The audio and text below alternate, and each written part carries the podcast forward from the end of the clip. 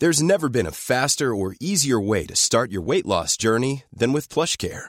PlushCare accepts most insurance plans and gives you online access to board-certified physicians who can prescribe FDA-approved weight loss medications like Wegovy and Zepbound for those who qualify. Take charge of your health and speak with a board-certified physician about a weight loss plan that's right for you.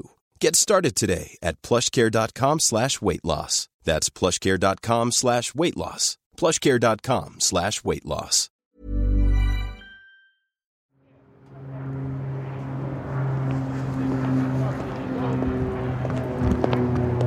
This is Steph. I am in Sacramento, California. It's Tyre Nichols' hometown. It hasn't started to rain just yet, but definitely looks like it's a possibility.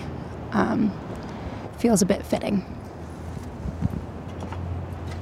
In February, my producer, Steph Brown, went to 29 year old Tyre Nichols Memorial in Sacramento, California. I don't know. We were wondering if there's a place like a memorial spot where we could put some flowers or anything. The service was held at a local skateboarding shop. The front of the store sold bright t shirts with graffiti on them, and vans, beanies, and of course, hundreds of skateboards in every color. Do you think you'd have a favorite board on the wall? Well, I definitely love the red and yellow because it was super fan of Flash, but Mhm. also 49ers was the same colors, so. At the memorial, Steph met Chris, Tyre's best friend. I got held back in third grade because I um, I'm hard of hearing, and it worked out because Tyre had just entered the third grade, so we got to be in the same class, and uh, we were troublemakers from the start. From the third grade on, Chris said the two were like brothers. He had that confidence that I always didn't have. People kind of gravitated towards him, and he was goofy. He was extremely goofy. Like there was an episode of Fresh Prince of Bel Air. He loved to copy Will or Carlton. He do the little little dance that he would do, and it, it was just hilarious. They went to their first dances together, had their first crushes together. They even got their first tattoos together. Tyre's, a wolf on his calf. And they also started skating together. He would film other skaters or his friends, or he had his friends film him, and then he would edit the videos, and that's how that passion kind of started. Chris told us skateboarding brought Tyre a sense of freedom, accomplishment, and an incredibly supportive community. The memorial was so packed with people that there was a spillover room set up across the street.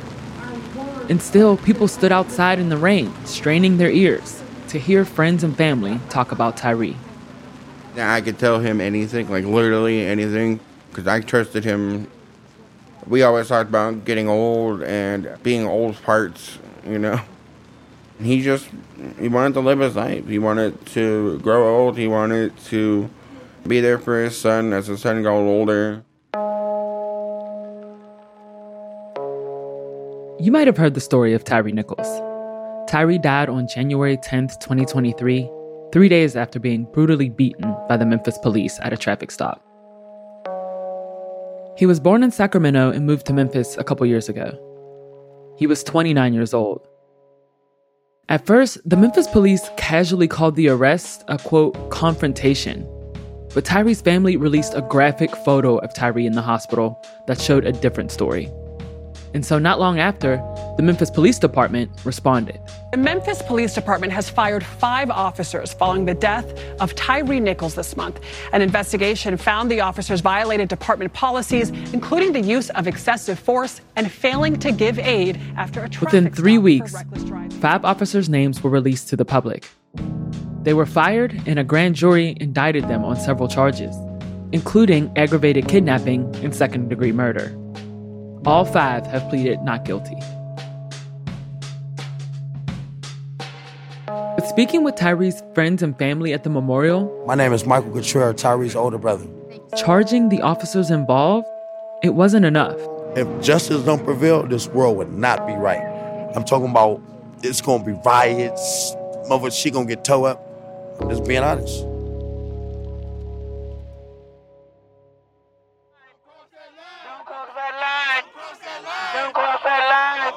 In Memphis, skateboarders, students, activists, and families shouted from the rainy, cold streets for days in a row to demand justice for Tyre. Music blasted from parked cars and cardboard signs littered the streets.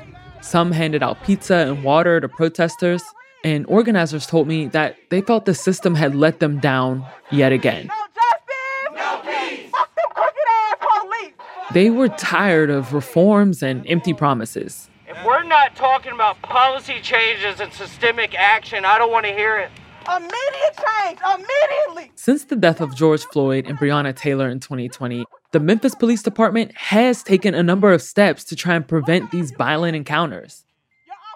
But police still ended up responsible for Tyre's death. No justice! No peace! Take it to the streets and fuck the police! No justice! And what I was hearing on the ground was obviously these police reforms were not working.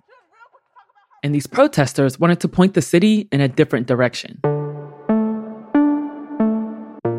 At some point, we got to wake up and, and realize things aren't keeping us safe. And not only that, they are murdering people. And so, what is the alternative to all these reforms? Defund the goddamn police! Many are saying it's to get rid of the police altogether. But what does a world without police actually look like? Protesters took to the streets nationwide for the second day following the release of body camera video showing Memphis police brutally beating Tyre Nichols. The protesters have now surrounded a cop car and are screaming Tyre Nichols' name. We demand that each and every officer, every EMT involved be immediately terminated. The entire institution of policing in this country needs to be dismantled and replaced.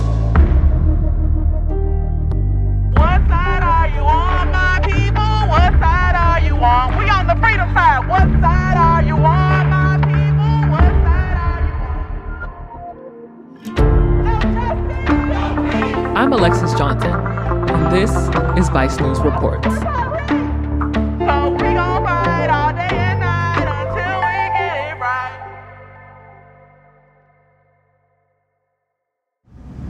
Where are we right now?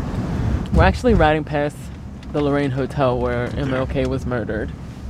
Just being in the city that has so much of history and to be here in 2023 still facing those same types of issues is pretty bizarre, I would say. When I arrived in Memphis, it was impossible to ignore the history of the city. Memphis is the home of the blues and the birthplace of rock and roll. And it was also at the center of the civil rights movement. It's the city where Dr. Martin Luther King Jr. gave his famous mountaintop speech, and where the very next day he was assassinated. That very hotel was just a couple blocks from where we stayed. It's Friday, January 27th. We are in Memphis, Tennessee, just hours after the video was released to the public that showed Tyre Nichols being beaten by police, which eventually led to his death. But we are out here to demand justice. Only three weeks after Tyre's death, the police officers had been named publicly, fired, and charged with second degree murder. These officers were found to be directly responsible for the physical abuse of Mr. Nichols. The police chief immediately condemned the incident. I am a citizen of this community we share. I am a mother. I am a caring human being. This is a failing of basic humanity toward another individual. And after the DA announced charges, the MPD released the footage of the incident to the public. For comparison, it took 10 months until all of the body camera footage of George Floyd's arrest was released. The Unit that murdered Tyre has been permanently disbanded. And two days after the grand jury and DA announced the charges, the specialized crime unit that these officers were a part of was fully disbanded. I've covered a number of police brutality cases in my career, and one of the reasons this case felt different was because the Memphis Police Department had updated their practices. Over the last three years, the department hired new leadership and passed policies that activists have been calling for, like eliminating no knock warrants, adding implicit bias training, and increasing transparency around the use of excessive force. These reforms were made in order to prevent incidences like the attack on Tyre. Justice for Tyre. Justice for Tyre. Justice for Tyre. One person who I felt could help explain how Memphis was tackling excessive force problems and why these reforms weren't working is City Councilman J.B. Smiley Jr. Justice for Tyre! Justice for Tyre! I am J.B. Smiley Jr., the Vice Chairman of the Memphis City Council. City Councilman Smiley is a native Memphian. He's a former basketball player, lawyer, and a self described change agent. He's worked in city government for four years, so he's seen the changes that the city has made firsthand. Hey, Vice. Hey, Eric. Hey, Vice News is here. What do you want to set up at? We met up with him a few days later in his office. Okay, great. We will get started. Can you talk a little about your record as far as when it comes to police reform and some of the things that the city council has done and what changes have actually been made? Okay, great. So in 2020, uh, you know, right when George Floyd was happening, there was some changes that we pushed for. I think the eight they can't wait. Eight Can't Wait is a nationwide campaign for police departments to pass eight specific policies designed to limit excessive force in policing. And it was a key demand of the protests in 2020. Memphis has passed a couple of these, including requiring officers to use de escalation strategies and a duty to intervene if they see the use of excessive force. One of the reasons the Memphis Police Department was able to fire the officer so quickly was because they violated these very policies. One thing that, in particular, that I pushed was a data transparency portal. Like we need to know, have records of excessive force complaints and how they are disposed of. We need to have records of misuse of body worn cameras and how how we're handling those complaints. The MPD also took steps to remake the police force to resemble its majority black city. And now, more than 50% of the force is black, including their new reform minded black female chief. What are your thoughts on how Chief Davis has handled this case so far? Well, I think folks need to understand that Chief Davis is new to this role. I think she was appointed about two years ago. She's still getting a feel for the city. I appreciate the fact that she was very vocal. I appreciate the fact that, you know, she had a conversation with the family. But now we have to hold her feet to the fire. I think her clock is ticking if she does not take the appropriate actions. We reached out to Chief Davis multiple times for this story and multiple times while we were in Memphis. She has not gotten back to us. Chief Davis's quick response was something to note. She met with the family and fired the officers in weeks. But this wasn't enough for many of the protesters. Social justice activists are calling for her to resign and calling for City Councilman Smiley to do more. So, can you talk about how those decisions are made when it comes to giving so much money to the Memphis Police Department, and then we have situations like this happen where they're actually not keeping the community safe? Absolutely. So, I think the police department receives about 40% of our budget. I think we should be moving money to programming. In the wake of George Floyd, there were several community members saying, hey, we need to do something different. How about giving young people an opportunity? How about increasing funding to parks? How about increasing programming in the city of Memphis? Ultimately, it failed. The city council approves the budget, but Councilman Smiley says they can only do so much. In 2020, this body pushed for serious reform in the city of Memphis. Our police association, they pushed back. Mm. Our Memphis Police Department pushed back. Our administration pushed back.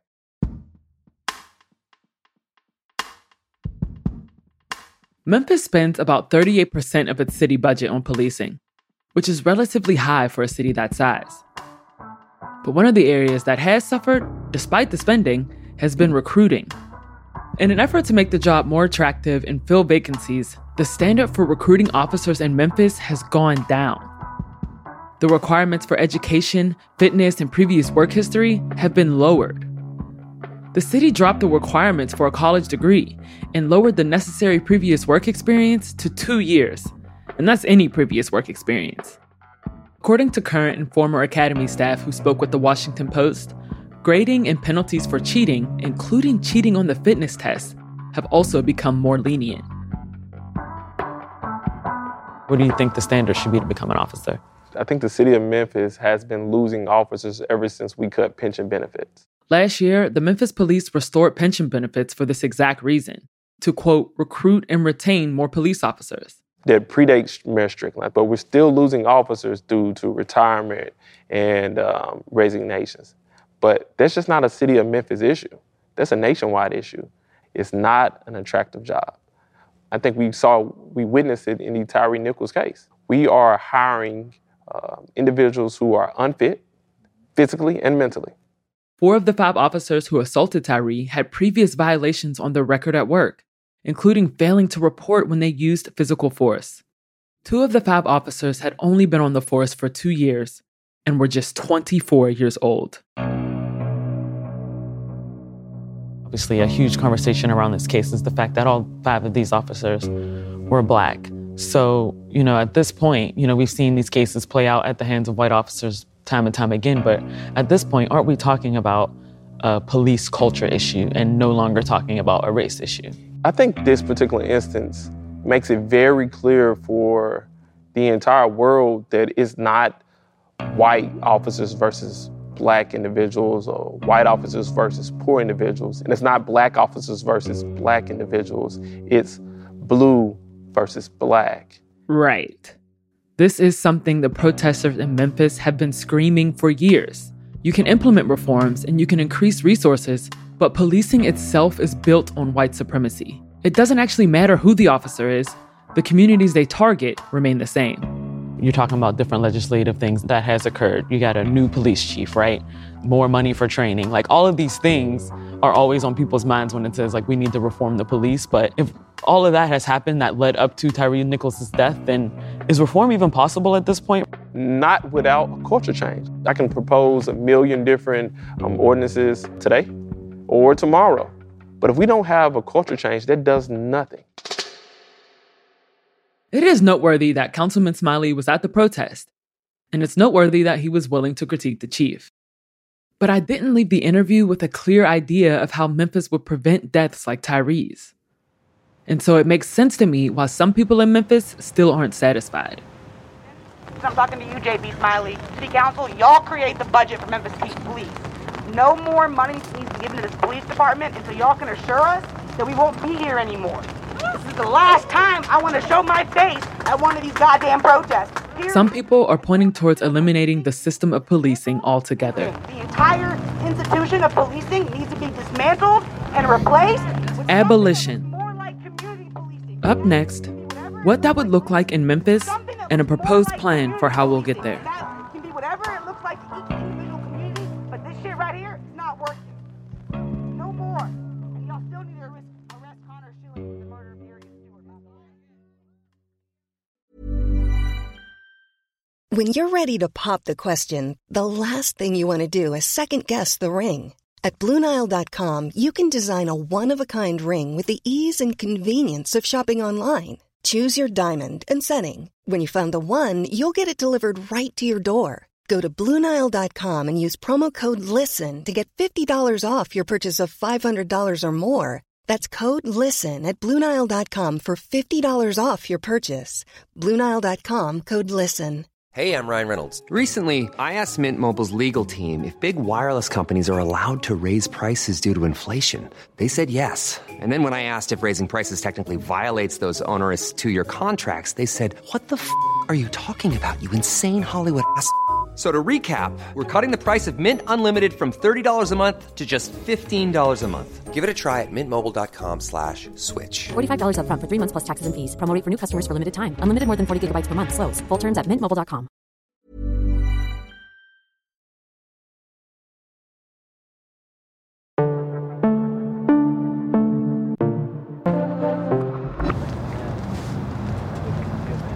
I was pissed because I had to braid my hair down. I didn't get it wet in the super wet in the shower, so I could put in these two braids. I could put a hat Then You can put a hat. Yeah, I know. I couldn't. I had to put a headband on. But I so like couldn't my fit 'em up in my afro, lawn. so I'd be. Amber Sherman is one of the protest leaders and organizers we met in Memphis. She's 28 years old and grew up in Hickory Hill, just 25 minutes away from the city center where people rally for protests. Amber has her master's in legal studies with a bachelor's in political science. And she's told me she's made police reform a focus of her work for the past five years. I think those small reforms mean nothing if we don't continue a push towards abolition. While these small reforms have been passed, she's been protesting for larger changes in City Hall. You often find her posted up right behind the speakers at city council meetings holding up signs calling for justice. when you have something passed like eight can't wait, right? But if we don't go for something more egregious the next time, like completely removing police from traffic enforcement, then it's not going to do anything because long term, it just tends to reinforce the problem. Amber talks about the limits of reforms a lot. So first we got those body cameras, cool. Now let's get rid of police and traffic enforcement entirely.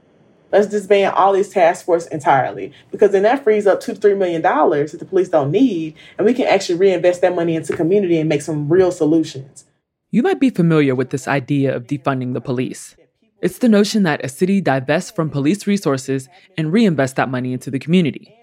Abolition takes this a step further, with the long term goal of removing the police entirely and relying instead on alternative interventions. This process can look very different depending on where you are. Abolition is creative, it's an opportunity. Some people even say like an invitation into finding new answers to the problems of harm that we've experienced and building new ways to prevent that harm in the first place. So what what would a world without police, what would a future without police look like? I think it looks like opportunities to invest in our communities, investing in transit, education, infrastructure, all the things that we don't have currently, and then empowering communities to be able to govern themselves, to be able to resolve conflict, to be able to talk about harm and different things through transformative justice, which are different practices that we've had for decades. Police abolition to her is a huge change. It's abstract. It's not just about police, it's about revamping what we consider criminal justice, our neighborhoods, and restructuring the way we treat people. It's a fundamental change because the goal of abolition is to make policing in its current form obsolete. Like the community I grew up in was very involved. My mom's neighbors across the street, I still know them to this day. It's like simple things of like making sure this person is good, having, you know, a carpool every day, or if they're they're low on rent, let's throw a rent party. Help them get their money together. Abolition calls for a change in how we interact, from how we support our neighbors to how we hold them accountable it's going to take a, a, process and that can be years in the making it's, it's not immediate and abolition doesn't um, isn't a quick fix it's worth noting that in 2021 many cities did take steps in this direction seattle for instance had been using million dollar police cuts to invest in community services and participatory budgeting meaning members of the community get a say in how the public funds are spent our ABC owned television stations analyzed budgets for more than 100 police agencies and found defunding never happened in most cities. But a lot of the cities that proposed massive budget cuts in the wake of 2020 reversed them only a couple years later. 83% of the budgets we reviewed, funding actually increased by at least 2% between 2019 and 2022. And some experts argue those original cuts we saw they were actually just from pandemic and economic realities, not a response to calls for reform. So ultimately, activists like Amber argue the power still remains with the police. So part of her solution is also reimagining the entire justice system at large. What happens after rape or a robbery or a, a murder, a stabbing, a shooting? I knew you were going to ask me about this. I feel like people always ask, like, what about the rapists and murderers? And my response is like, well, what are they doing with them now? Amber has a point. Less than a quarter of people in prison are there for violent crimes like murder or rape. And when these crimes are reported or committed, they're often never solved or prosecuted. And yet we think about them a disproportionate amount when we're talking about public safety.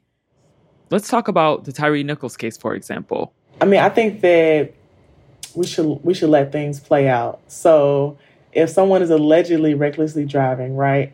in a place where we have a community that is involved, you know, wave at them in the street and be like, hey, do you need anything?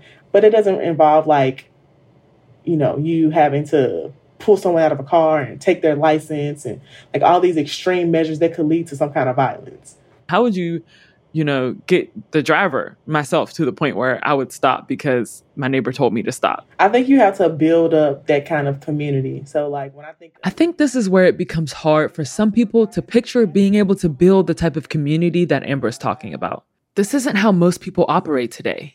We're taught to be self-reliant. If I am a witness, for example, I see somebody shoot somebody, rob somebody, whatever the case may be, in a world without police, Who would I call? What system would be in place? I would think that if I was in my community and I saw someone being robbed, I would either jump in and help them in the moment, or I would call folks and be like, "Hey, I'm saying this happened. Can you support this?" But who would be those? Who would be those folks, though? I think it depends on the community that you're in, right? So if you're thinking of Memphis, I would think of like our official BLM Memphis chapter, the Justice and Safety Alliance, Memphis Artists for Change. But not everyone trusts their neighbors. Some don't trust their local BLM chapter to lead the community. And not everyone is going to want to be the person flagging someone down. And so I get why it's hard for some people to imagine replacing the police entirely. So, looking forward to a future without police in a society like America, how do we make sure that these new systems in place aren't still impacted or infused with a little white supremacy on top? Like, how do we separate ourselves from something that controls pretty much everything that we do in this country? I think the best way to do that is put the folks most marginalized in charge. So that looks like poor black people, disabled folks, formerly incarcerated people, those who have had that lived experience because they know what white supremacy looks like and they know how to combat it. What I've learned in my last few years of reporting is this current system is not working. The United States spends the most money on policing and has the highest incarceration rate in the world. And studies have shown crime fluctuates for a lot of reasons, no matter how much money we give to the police. But it's still hard for people to get on board with abolition because the system as it is is all we know. And from what I've seen, we're actually becoming more individualistic, more polarized, and less trusting of each other. What makes you, as an organizer, so confident that this idea of abolition is the right one and that it can work and that it's possible? I think that as cliche as it sounds, I, I'm hopeful. Like I said earlier, abolition is creative. And whether or not it's in an organization or it's just me as an individual, it's definitely doable. And it definitely can be spread out over, you know, a full landscape of the US versus just in one state or just in one city. And that does require hope. And it also requires me asking, like, how much longer are we going to allow these systems to stay in place? How much longer until we get real justice? How much longer until we see real change? What side are you on, my people? What side are you on? We on the freedom side. What side you on, my people? What side are you on? We're on the freedom side. Ella Baker was a freedom fighter and she taught us how to fight. So we gon' fight all day and night until we get it right. On March 7th, the city of Memphis revealed that 13 officers from the Memphis Police Department were subjected to an administrative investigation. Of those, seven were fired, three were suspended, and two had internal charges dropped. One police officer retired before a hearing. The Department of Justice has also announced that it will be investigating the Memphis Police Department's use of force, de escalation policies, and use of specialized units. The City Council also passed more reforms, creating an annual review of police training, preventing the use of unmarked vehicles during traffic stops, strengthening citizen review boards, and adding more transparency in sharing police data. We reached out to the Memphis Police Department and Memphis Police Association for comment, and they did not respond.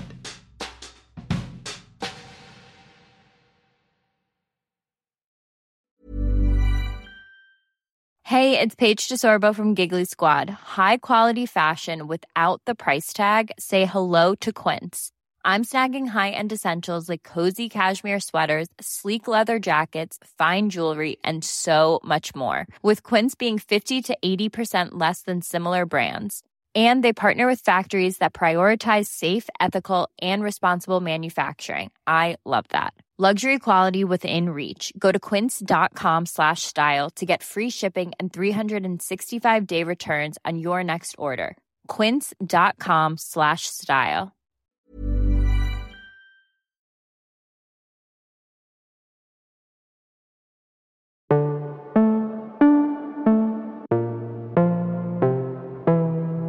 This story was produced by Steph Brown and edited by Adizah Eghan and Stephanie Kariuki.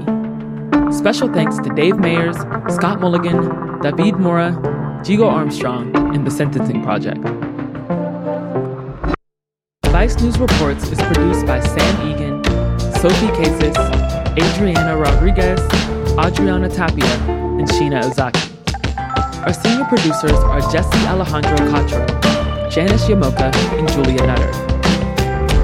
Our supervising producer is Ashley Cleek. Our associate producer is Steph Brown.